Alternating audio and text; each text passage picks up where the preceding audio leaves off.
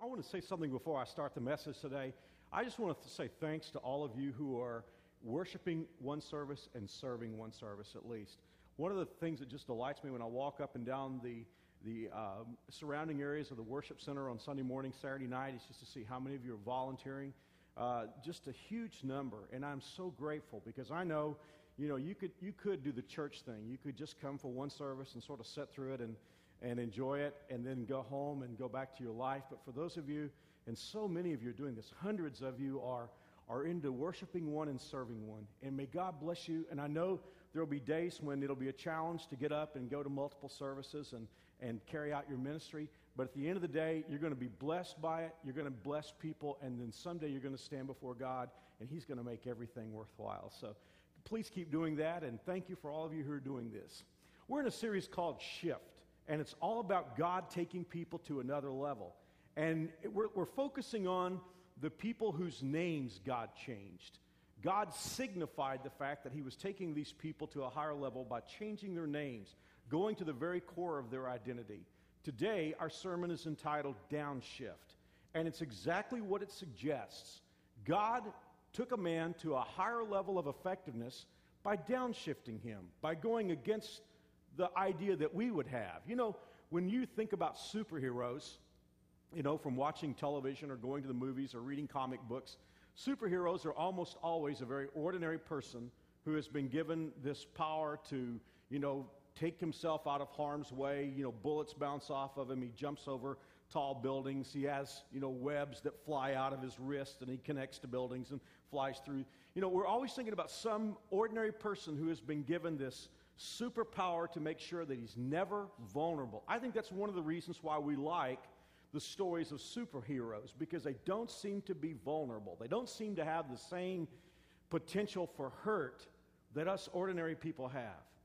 What we're going to discover is that God does indeed take ordinary people and infuse them with supernatural power. Let's, let's make it personal. God picks people like you and me, and He puts supernatural power in us. But the irony is, and, the thing that makes it so different from the world's concept of superheroes, is that God allows us to be perhaps even more vulnerable than we were before we started following Him. He allows us to, to take hurt and pain in ways that might be deeper than we ever took before we started following Him.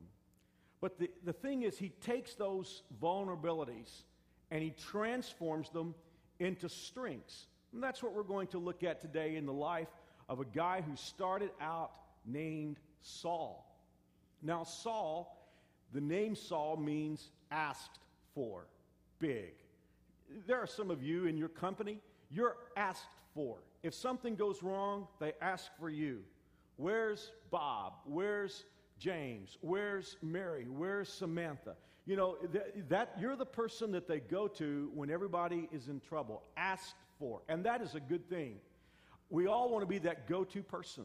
We all want to be the leading scorer. We all want to be the, the fixer, the person that people come to when they're in trouble. And that's how Saul started out life. He was asked for. He was a lawyer. He was a good attorney. He was rising through the ranks as a young man. He was so skilled as a prosecutor that whenever a tough case came up, the word went out ask for Saul. Where's Saul? Get Saul in here. Saul can handle this. That's how he started out. What you should also know was that Saul came along in a day where the law and religion were all blurred. He was a Jewish man in the first century. And Jewish law was pretty well based on the Old Testament scriptures and the writings of the rabbis and their take on things. So that if a person was accused of a crime, when he would go to court, he would be judged according to what the law was, what, what, the, what the Old Testament said, and what the rabbis' take on that was. And it was a very sophisticated, sometimes minuscule, mind boggling thing because there were hundreds of Jewish laws, and, and, and some of them, quite candidly, were very ticky tack because man had added a lot of stuff to what God had given in, in the Old Testament. But Saul was a prosecutor in the first century, and he was a very skilled one, a very good one. What you should also know was that Saul had one hate in his life he hated people who were followers of Jesus Christ. There had been this man who had come along he had claimed to be the Messiah. He had done miracles. He had established himself with a great number of people. And the powers that were, who, with whom Saul would have been connected, arrested this man, Jesus. They put him on a cross. They thought that they were finished with him. They considered that this story was closed. But three days later, something unique had happened, and then it just blew up. And Saul was a prosecutor in the days when what we know of as the church, what we're part of, was absolutely exploding. You know, you can, you can, you can start a religion and get some followers. When somebody walks out of the grave under his own power, that gets our attention because everybody dies. And that's the reason why Christianity flourished like no other teaching in the history of the world was its leader did not die and then stay buried. He died and 3 days later he walked out of the grave and presented himself to his followers and according to, to what this man Saul would one day write after God saved him, he showed himself to 500 people at one time. You know, a little group of people could perpetuate a hoax, not 500 people at one time. No wonder the teachings of Jesus absolutely exploded on the landscape. And Saul was a prosecutor, a lead prosecutor, at a time when they were, you know, the powers that were were desperately trying to stop people from believing in this man Jesus.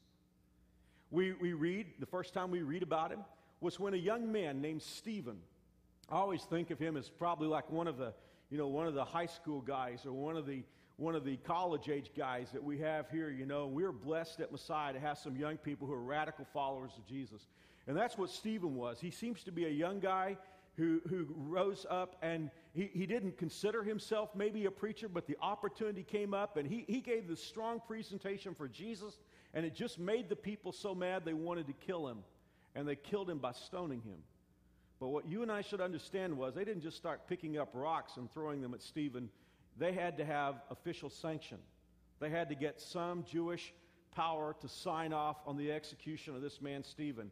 And the very first time we meet this guy named Saul, he was the Jewish official who signed off on Stephen's execution.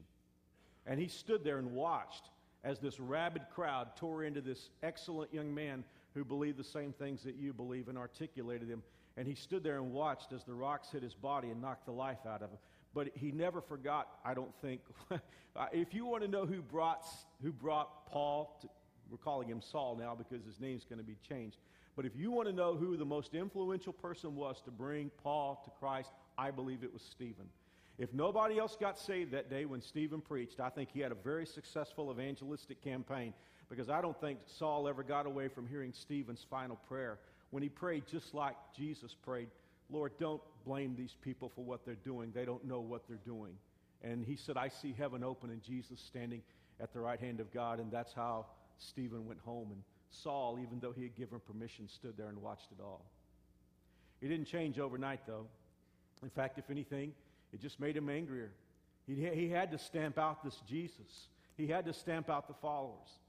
The word came that there were up in Syria, in the city of Damascus, a pocket of believers. And he was determined to go and weed out those believers before Jesus' teaching spread all over the world. And so, in his briefcase, he had a whole stack of open arrest warrants. And the Bible says he was up there, he was going up to Damascus to arrest men or women, did not matter, indiscriminate. I mean, religion, and, and I, I, hope I can, I always try to get this across to us as a church because, see, following Jesus Christ can devolve into a religion just like anything else. I mean, you know, we've seen this with denominations in our culture today. Denominations can become a religion, it can be based on Christianity and then turn into a religion.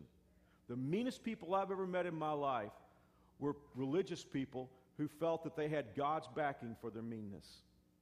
And that's exactly what happened here with Saul. He was angry, he was mean, he was filled with vitriol, and his purpose was to go over to Damascus and take those men and women, put chains on them. I mean, just ordinary guys. I mean, like, like you're here. Many of you are worshiping the Lord. You know, your kids are back in Kids World or, or, or Adventure Avenue or in Baby Bay, and you've come here to, to connect with God. And he, he was going after people just like you to arrest them, Bring them before the council and put them in jail. One day, Paul would be writing, and he would talk about how that the person he was trying to apprehend apprehended him. The person, you know, Paul was trying to, he couldn't arrest Jesus anymore because Jesus was gone. He wanted to arrest Jesus' followers. That was the closest he could get. But on his way to Damascus, Jesus arrested Saul. He was riding on his, you know, on his, on his donkey, and he had his entourage with him, and he had his briefcase and all these open arrest warrants. When suddenly there was a light that was shining brighter than the noonday sun, and the power of that light, the, it was really the glory of God. It knocked Saul to the ground. He became blind. He, he was on his back. How many of you have discovered that maybe one of the first times you talked to God was when you were knocked flat on your back, right? I mean, life just knocks you flat on your back, and you know, before that happens, you're so big and powerful and strong, and, and you don't want to go to church, and you don't want anything to do with God. But then life comes along and knocks you flat, and next thing you know, you're talking to God. And that's exactly what happened with this young attorney. He was flat on his back, and he started crying out, Who are you? What do you want me to do? Well, I don't want to take a whole long time telling the story. You can read about this in Acts chapter 9 when you go home. But God said, to, you know, God got the message to Saul that he was to go on to Damascus.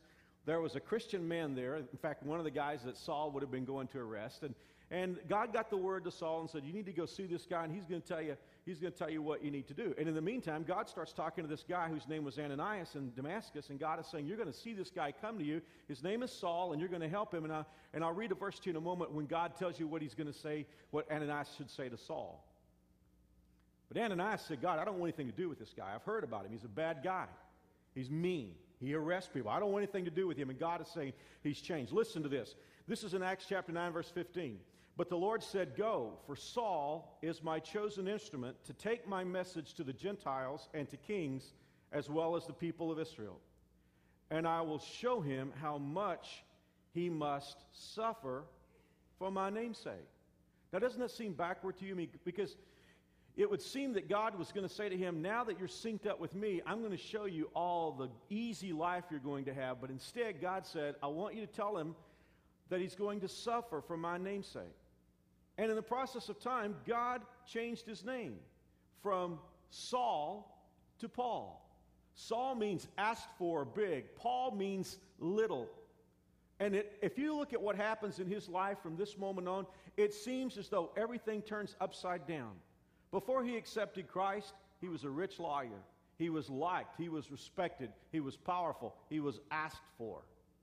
But for the next 39 years, as he followed Jesus Christ and took the gospel all over the world, everything seems to be reversed. He was the arresting officer. Now he's going to be arrested. He was the jailer. Now he's going to go, go to jail. He was liked. Now he's going to be despised. In fact, when Paul accepted Christ, it was a tough thing for him because now, his old crowd didn't want anything to do with him. They thought he'd lost his mind. But the Christians didn't want anything to do with him because they were scared of him and they thought he had had some sort of trick conversion. He was going to get underground, undercover, and then later on arrest them. So here he is now after he accepted Christ. Nobody wants anything to do with him. It was a downshift. And somebody could say, well, Mark, where's the wisdom in all that? Why did God allow this man to be downshifted? Well, it is challenging for us, and, and it's challenging for us when it happens in our life because oftentimes we set out to follow Jesus, and the next thing you know, something happens in our life that we can't interpret, and we don't know how it, you know, how it fits into God's plan. You know, you can say, God, I don't understand how, how could a divorce fit into your plan? And how could, it, how could my wife leaving me fit into your plan? How could my husband leaving me fit into your plan? God, how can an illness fit into your plan? And I don't believe that God makes bad things happen in our lives. Bad things happen to our world. I mean, bad things happen to followers of Jesus and people who aren't followers of Jesus. My point is this that God will often use a downshift of vulnerability in our life to raise us to a higher level of effectiveness. You know, if Saul had stayed that prosecuting attorney, we would have never heard about him. He would have never made any difference.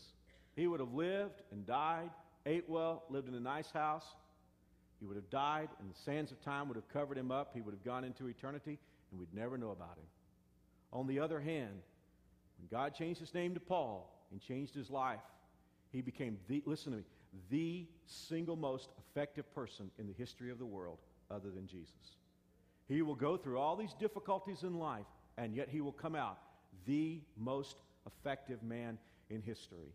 Even in his death, he was, he was beheaded under the reign of Nero. Nero was, you know, the power that was. And yet, after these 2,000 years, isn't it ironic that we name our dogs Nero and our boys Paul? So he, he became very effective. Why then, though? Where's the wisdom in God bringing us to a downshift? Let me give you three thoughts, and this message will be over. The first thing is the only way that you and I can be truly effective in this world is if God works through us. You know, we, you're a great crowd of people, and I love pastoring you. And one of the things that amazes me is the diversity of, of giftedness and, and knowledge that all of you have. You know, I just, I love hanging with you guys. But the truth of the matter is, at the end of the day, the only way that you and I can really be effective is if God works through us. There has to be a power that's bigger than you and me. And, and the thing about God working through us is, is He can't do it if we're full of ourselves. You know, you're either full of yourself or full of God. You are a container, and you can't be full of yourself and full of God at the same time. Let me read to you the verse about, about the name change. The Bible says Saul, also, also known as Paul, was filled with the Holy Spirit. Now, don't let that get away from you too fast because it's going to tell you a whole lot. His name was Saul, big, asked for. It was changed to Paul, which means little. But the Bible goes on to say he was filled with God. Sometimes God has to take an asked for person, make them vulnerable, make them little, so that they will understand their need to be filled with God. In the Old Testament, there was another Saul, and he's a very different man. You will know him as the first king of Israel. When God first called him to be king, he was an unimportant, irrelevant person. But when he got to be king, he got full of himself.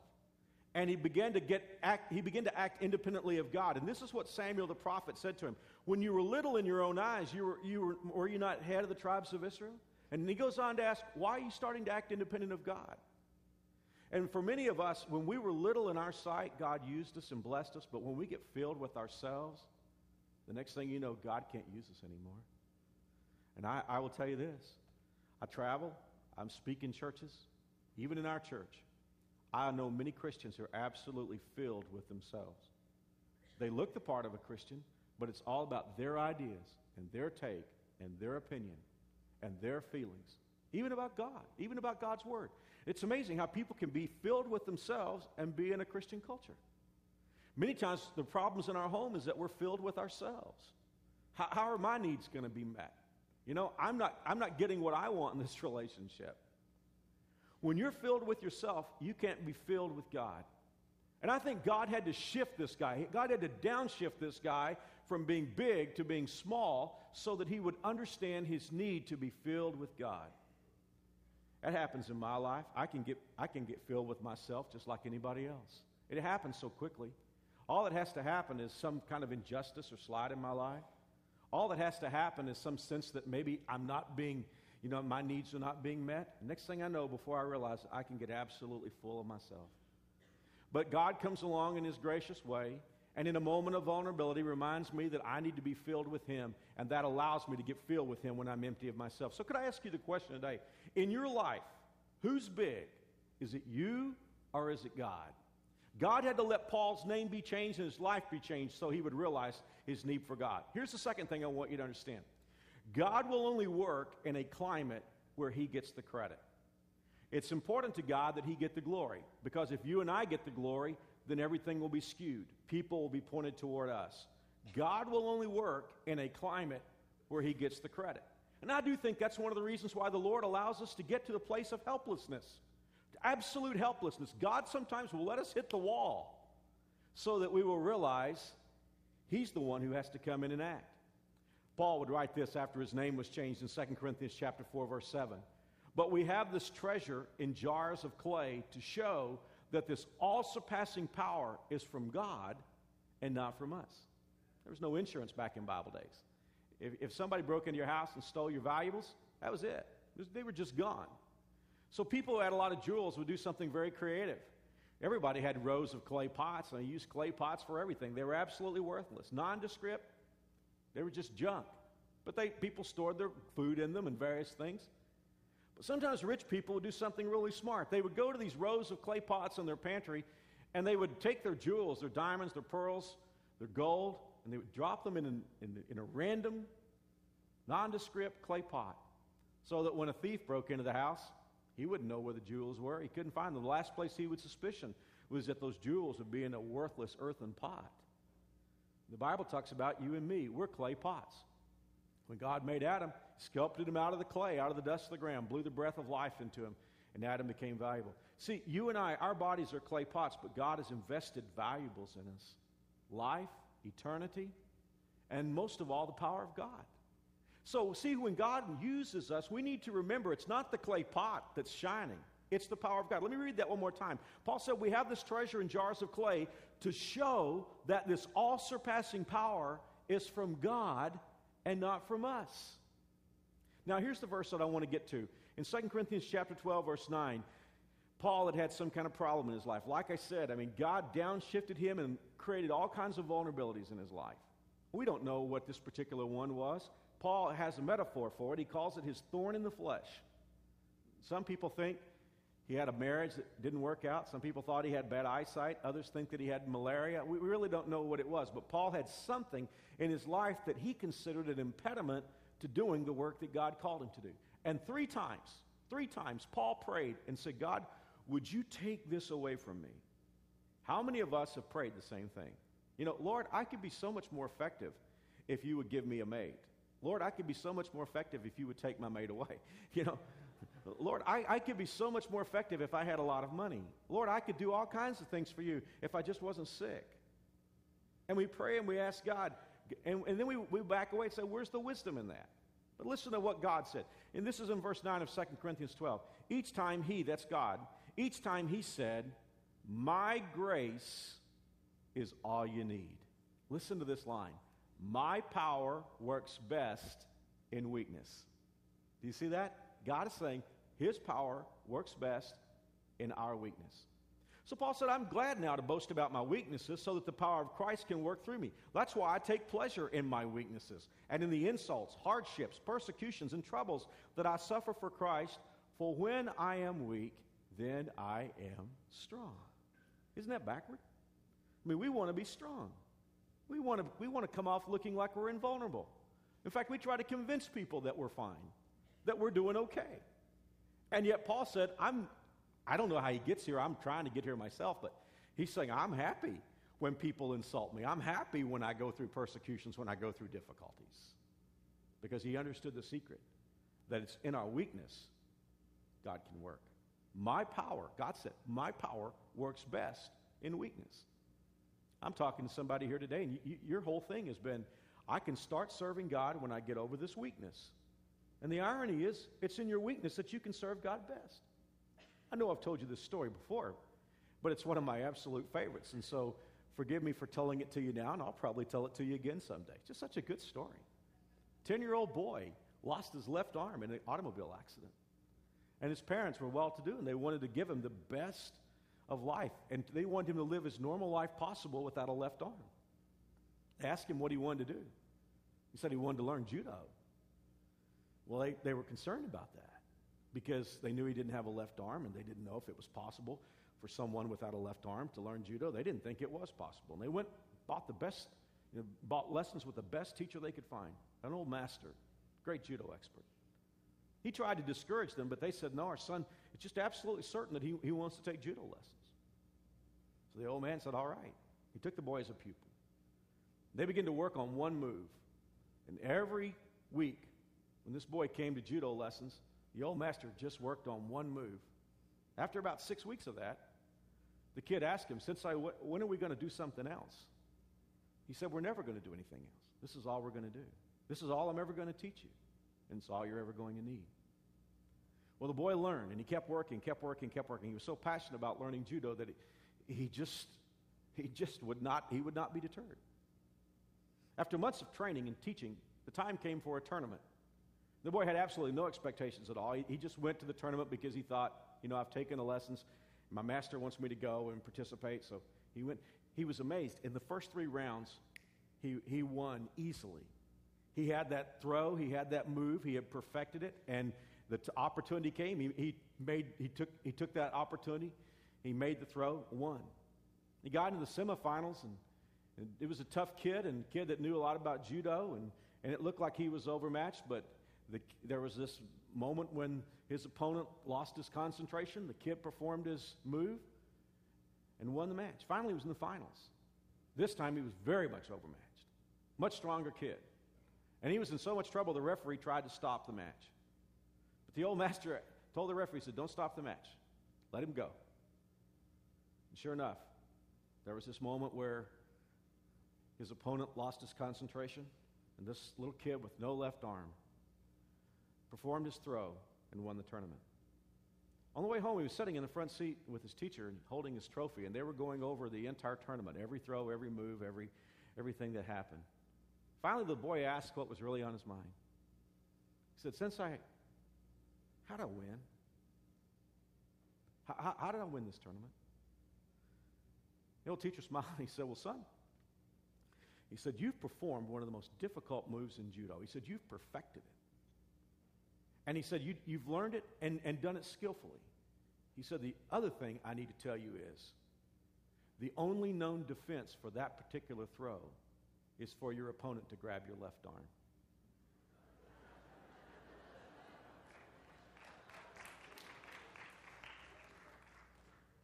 And how many of us go through life with a vulnerability?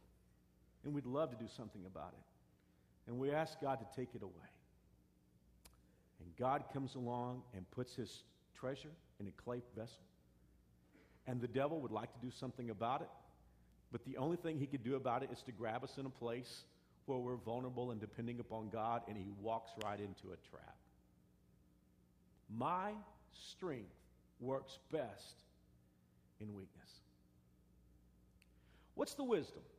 What's the wisdom in a downshift? Well, God can't work in our lives if we're full of ourselves. And then we've also seen that, you know, God wants to get the credit. He, he allows vulnerability in our lives so that, well, everybody will know that what happens good in our lives happens from Him. There's a very merciful side of this, too. This is the third thing. I desperately want to experience God in my life. Do you? I want to know God is there. I can't see Him, I can't hear Him, but I want to know He's there. I want to know that He's at work in my life. And the thing about it is, you know, if everything goes well in our lives, we won't know God's there. We will think that the things that happen to us happen fortuitously, the luck of the draw, the norms. We'll, we'll think that all the good things that happen in our lives just happens. But I do think sometimes God lets us hit the wall just so that He can say, I'm right here.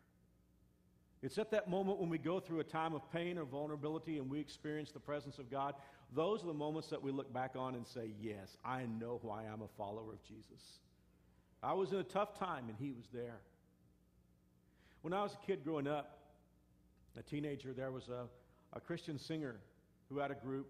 His name was Andraé Crouch. And he had a song, and it was my favorite song when I was a teenager. The irony is, I liked the song musically and lyrically when I was a teenager. Now that 35 years have passed since I heard the song, I love the song now because I've lived it. Could I give you the lyric, please? He writes, I thank God for the mountains, and I thank Him for the valleys, and I thank Him for the storms He's brought me through. And here's the line For if I never had a problem, I wouldn't know that God could solve them. I'd never know what faith in God could do. I believe God lets us have problems just so that we will know He can solve them.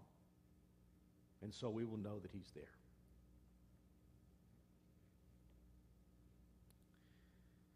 This week, I was driving back from Texas. I had the conference there. I was there last Sunday, spoke through Wednesday night. And I like to get home as fast as I can. Usually, when I end a conference on Wednesday evening, if it's in driving distance, I'll get in my car and drive, even if I get home at 3 or 4 in the morning. And Mary Alice had said to me, Mark, you know you're not as young as you used to be. That's hard to hear. and she said, Why don't you rest for a few hours and, and get up and drive home? And then my dad called. He said the same thing. And I was kind of thinking about it anyway, so I slept till about 3 or 4 in the morning, got up and started driving home. just crossing the Texas border before daylight. And Mary Alice called and she said, Is it raining there? I said, No, it's dry. And the moment I said, No, it's dry, it started raining. Just as if on cue. And you know how it was Thursday here? I mean, it was cold and windy and rainy.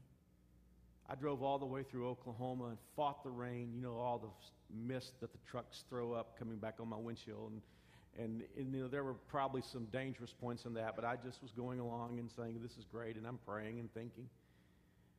And then cross the Kansas border, and I think I'm almost home. I got to mile marker 38 out here on 135. And I was just rounding a little curve, and I don't know if the wind caught my, my car or if I hit a slick spot, but I felt my rear wheels turn loose at full speed on the turnpike, on the wet road. I caught it for just a second, but there's a point when your car goes out of control, you realize you're not going to control it. And here I am, my car's beginning to spin on the turnpike, and now I'm going full speed backward up the turnpike. And I know I'm going to hit something, and something can hit me. And I've got enough time, and in a moment like that, it's like an eternity passes, and I had actually I had time because I had no idea what was going to happen. My car is now going backward. I have no control of it. I can't even see where I'm going to go.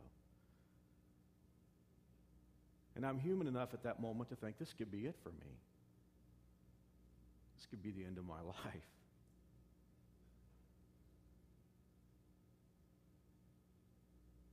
I don't know exactly how it happened, but my car just kind of edged over into the concrete barrier.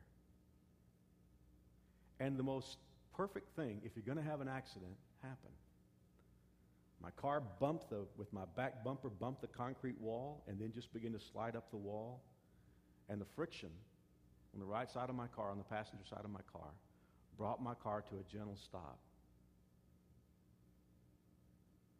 And I sat there, you know, in the rain, watching oncoming traffic, thinking, you know, I mean, why was no one else on the road at that moment? Why did God let me hit on the passenger side? Of all the bad things that could have happened, and the highway patrolman who stopped to talk to me and helped me, he told me a lot of bad things that do happen. Why did this happen? And the only thing, the only overwhelming feeling that I had was like God spoke to me. And it felt as though God whispered to me, I had you all the time. I think God does let you hit the wall sometimes just to let you know He had you all the time, that He's there. For if I'd never had a problem, I wouldn't know that God could solve them. When life downshifts you, don't be afraid of that downshift. Don't be afraid of being weak. Don't be afraid of being vulnerable. Because when you're weak, He's strong. His power works best in our weakness.